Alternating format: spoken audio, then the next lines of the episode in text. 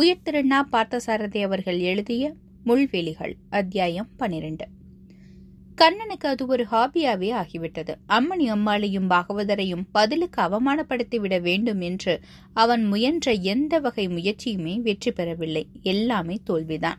அம்மணி அம்மாள் லைசன்ஸ் இல்லாமல் இரண்டு நாய்கள் வளர்ப்பதாகவும் அவை போடும் சத்தத்தில் பக்கத்து வீட்டுக்காரராகிய தான் ராப்பகலாக தூக்கமின்றி அவதிப்படுவதாகவும் அந்த நாய்கள் தான் உட்பட தெருவில் போவோர் வருவோரை எல்லாம் கடிக்க முற்படுவதாகவும் அவன் எழுதிய புகாரை யாரும் பொருட்படுத்தவே இல்லை. நீண்ட நாட்களுக்கு பின் அவன் புகாரின் உண்மை இல்லை என்று கூறி நாய்களுக்கு லைசன்ஸ் பெறப்பட்டிருப்பதும் அவை கட்டி போட்டிருப்பதும் முதலிய விவரங்களை தெரிவித்து ஒரு பதில் மட்டும் கார்ப்பரேஷன் ஹெல்த் டிவிஷனிலிருந்து அவனுக்கு வந்தது. ஆகவே அந்த முயற்சியும் பழிக்கவில்லை.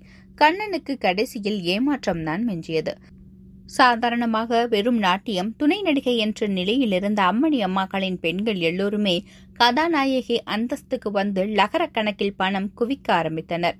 அடையாறிலும் போயஸ் கார்டனிலும் வேறு இரண்டு பெரிய பங்களாக்கள் கட்டிய பின்பும் முதலில் குடியேறிய இந்த ஐயப்ப நகர் வீடுதான் தனக்கும் தன் பெண்களுக்கும் ராசி என்பதால் இதிலேயே தொடர்ந்து வசித்து வந்தாள் அம்மணி அம்மாள் பாகவதருக்கும் நிறைய உதவினார் அவரை தன் குடும்பத்துக்கே குரு ஸ்தானத்தில் வைத்துக் கொண்டிருந்தாள் அவள்.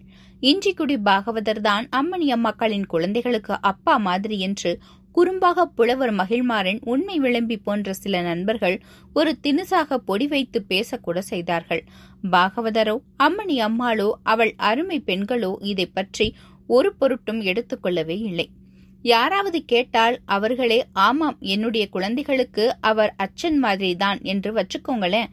அதாவது ஞான பிதாவாகும் என்று தைரியமாக பதில் சொல்லி வந்தாள் அம்மணி அம்மாள். அதை கேட்டு சினுங்கி கூசவும் இல்லை. அவள் பெண்கள் மிகவும் வசீகரமாகவும் கவர்ச்சியாகவும் இருப்பதனால் திரையுலகத்தில் அதிவேகமாகவே முன்னேறினார்கள். ஒரே ஒருத்தி மட்டும் எப்படியோ செக்ஸ் அணுகுண்டு என்று பெயர் வாங்கிவிட்டாள். அது பற்றி அம்மணி அம்மாளை யாராவது கேட்டால் எல்லாம் இந்த தமிழ் பத்திரிகைக்காரங்க வச்ச பெயர்தான்.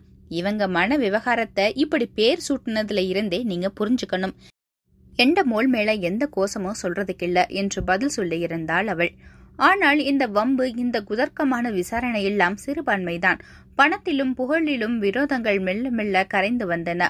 பாகவதருடைய யோசனையின் பேரில் தானாகவும் நிறைய தான தர்மங்கள் செய்ததால் அம்மணி அம்மாளுக்கு நல்ல பெயர்தான் பெரும்பான்மையாக இருந்தது.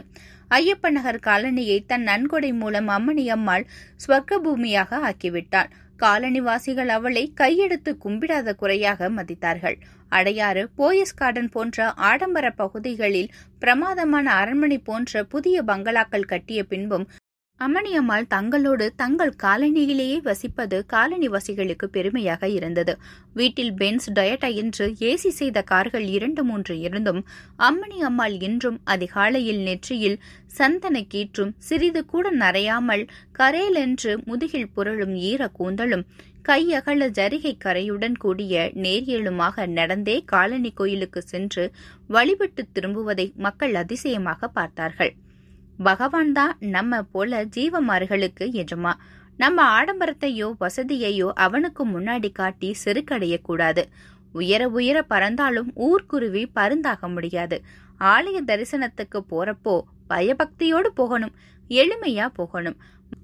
மனதையே தாமரை பூவாக்கி அவனோட பாதங்கள்ல சமர்ப்பிக்கிற மாதிரி போய் வழிபடணும் என்று பாகவதர் அடிக்கடி தம் கதாகால சேபங்களில் சொல்லும் உபதேசத்தை அம்மணி அம்மாள் அப்படியே கடைபிடித்தார் அம்மணி அம்மாளின் பொன்குன்னம் வீட்டில் பாகவதருக்கு தனி மரியாதை. அவர் உள்ளே நுழைந்து விட்டால் வீட்டில் வேலை செய்யும் வேலைக்காரர்கள் முதல் வீட்டில் இருப்பவர்கள் வரை ஆ சாமி வந்திருக்கு என்று பவ்யமாக ஒருவருக்கொருவர் அறிவித்துக் கொள்வார்கள். சாமிக்கு அத்தனை மரியாதை அந்த வீட்டில். ஒரு பிரபலமான மலையாள பத்திரிகையில் எனது பக்கத்து வீட்டுக்காரர் என்ற தலைப்பில் சினிமா நட்சத்திரங்கள் முக்கிய கலைஞர்கள் பிரமுகர்களுடைய பேட்டிகளை வெளியிட்டு வந்தது. அவர்கள் பக்கத்து வீட்டர்காரர்களையும் அவர்களின் தனித்தனியே பேட்டி காண்பது ரசமாக இருந்தது. அதே வரிசையில் செக்ஸ் அணுகுண்டு நந்தினியின் பேட்டியும் வந்தது. அந்த மலையாள பத்திரிகை மிகவும் தந்திரமாகவும் ஒருவர் ஒருவருக்கு தெரியாமல் இரு பக்கத்து வீட்டார்களிடம் இதே பேட்டியை ஏற்படுத்த செய்வது வழக்கம். இப்படி செய்வதால் ஒருவர் என்ன சொல்லி இருக்கிறார் என்பது இன்னொருவருக்கு தெரியாது. அதனால் முற்றிலும் எதிர்பாராத அபிப்பிராயங்கள் கிடைப்பதும் உண்டு. இந்த பத்திரிகை அதன் சென்னை நிருபரிடம் இவ்வேளையை ஒப்படைத்திருந்தது. நிருபர் தனித்தனியே செக்ஸ் அணுகுண்டு நந்தினி கண்ணன் பாகவதர் ஆகிய மூவரையும் சந்தித்திருந்தார். கண்ணனை வீட்டில் சந்திக்காமல் விவரம் சேகரித்து அலுவலகத்துக்கு போய் சந்தித்த நிருபர் பெருத்த ஏமாற்றம் அடைந்தார் கண்ணனுக்கு தன் பக்கத்து வீட்டுக்காரர்களை பற்றி நல்லெண்ணமே இல்லை. திட்டினான் வசைமாறி பொழிந்தான் குறைகளை சொன்னான் குற்றங்கள் சாடினான். சரிங்க நீங்க இப்ப சொன்னதெல்லாம் அப்படியே போட்டுக்கலாம் இல்லையா? இதுவரை யாரும் தங்க நெய்பர் பற்றி டேரிங்கா இப்படி சொன்னதே இல்லை. இது ரொம்ப புதுமையா கூட இருக்கும் என்று நிருபர் கூறவே கண்ணனுக்கு தயக்கம் வந்துவிட்டது. உடனே அதை பூசி மொழிகி மறுத்தான். நீங்க எதுக்கும் நாளைக்கு வாங்கல? நான் கொஞ்சம் யோசனை பண்ணி வைக்கிறேன். இப்படி சொன்னதெல்லாம் ஆஃப் த ரெக்கார்டா இருக்கட்டும். நாளைக்கு பேசலாம் என்றான். கண்ணனை பார்ப்பதற்கு முன்பே நிருபர் மற்றவர்களையும் பார்த்து முடித்திருப்பதை கண்ணனிடம் சொல்லவே இல்லை. இதுவரை இரு தரப்பினருமே பரஸ்பரமாக ஒருவரை ஒருவர் நற்சான்றிதழ் கொடுத்து பாராட்டி கொண்ட பக்கத்து வீட்டுக்காரர்களையே சந்தித்து அழுத்து போன நிருபருக்கு மாற்றாக கண்ணனிடம் தன் பக்கத்து வீட்டுக்காரர்களை பற்றி கொஞ்சம் வித்தியாசமான அபிப்பிராயம் கிடைப்பது போல் இருக்கவே நிருபர் அவன் பேட்டி வாங்குவதில் இன்னொரு முறை அலையக்கூட தயாராக இருந்தார். இந்த பேட்டி விஷயத்தில் முதலில் பக்கத்து வீட்டுக்காரரை பற்றி மனதில் பட்டதையெல்லாம் பேசிவிட்டாலும் அப்புறமாக கண்ணனுக்கே ஒரு சந்தேகம் ஏற்பட்டது. எதற்கும் சினிமா உலகில் பத்திரிகை உலகிலும் அறிமுகமாக உள்ள நண்பன் உண்மை விளம்பியையும் புலவர் மகிழ்மாறனையும் கலந்து பேசிய பின் பேட்டி கொடுப்பது நல்லது என்று இப்போது இரண்டாம் எண்ணம் கண்ணனுக்கு தோன்றியது. அலுவலகம் முடிந்ததும் நேராக வடபழனி போய் உண்மை விளம்பியை கூட்டிக் கொண்டு வீடு திரும்பி புலவருக்கும் சொல்லி அனுப்பினான் கண்ணன். அவன் முன்பே நினைத்தது சரியாக இருந்தது. உண்மை விளம்பிக்கு சரியான கிரிமினல் மூளை புலவருக்கு சரியான பொலிட்டிக்கல் பிரெயின் இரண்டையும் கலந்து யோசித்தபோது தற்காலத்துக்கு தேவையான பக்கா அறிவு கண்ணனுக்கு கிடைத்தது. இது ரொம்ப தந்திரமான முயற்சிங்க.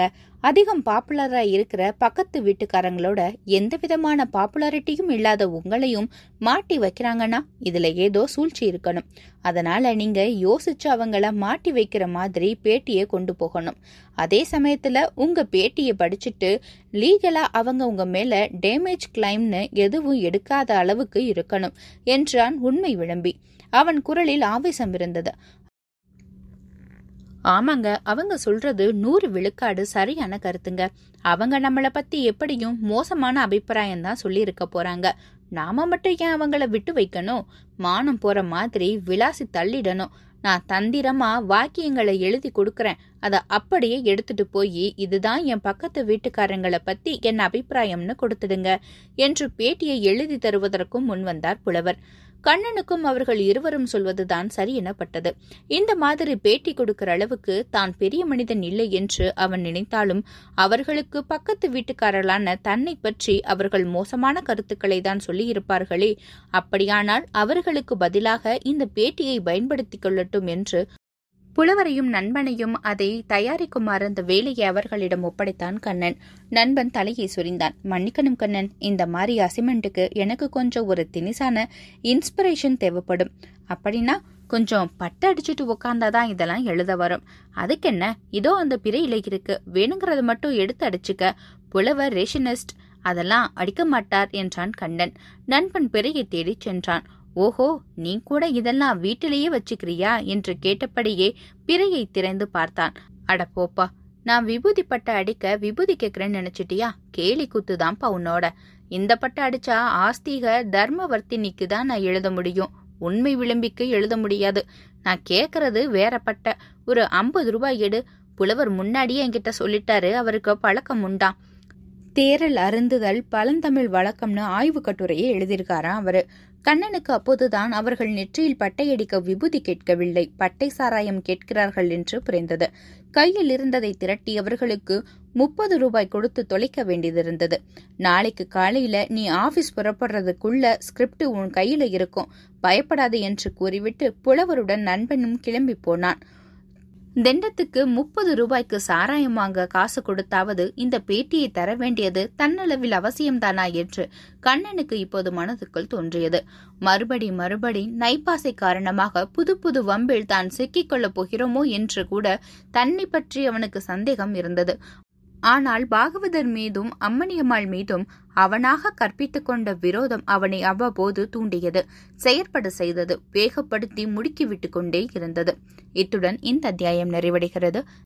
இந்த நாவல் பற்றிய உங்களுடைய கருத்துக்களை நந்தினியன் குரலோசை என்ற ஃபேஸ்புக் பேஜில் பதிவு செய்யவும். மீண்டும் அடுத்த அத்தியாயத்தில் உங்களை சந்திக்கும் வரை உங்களிடமிருந்து விடைபெறுவது நந்தினி பாலகிருஷ்ணன். நன்றி வணக்கம்.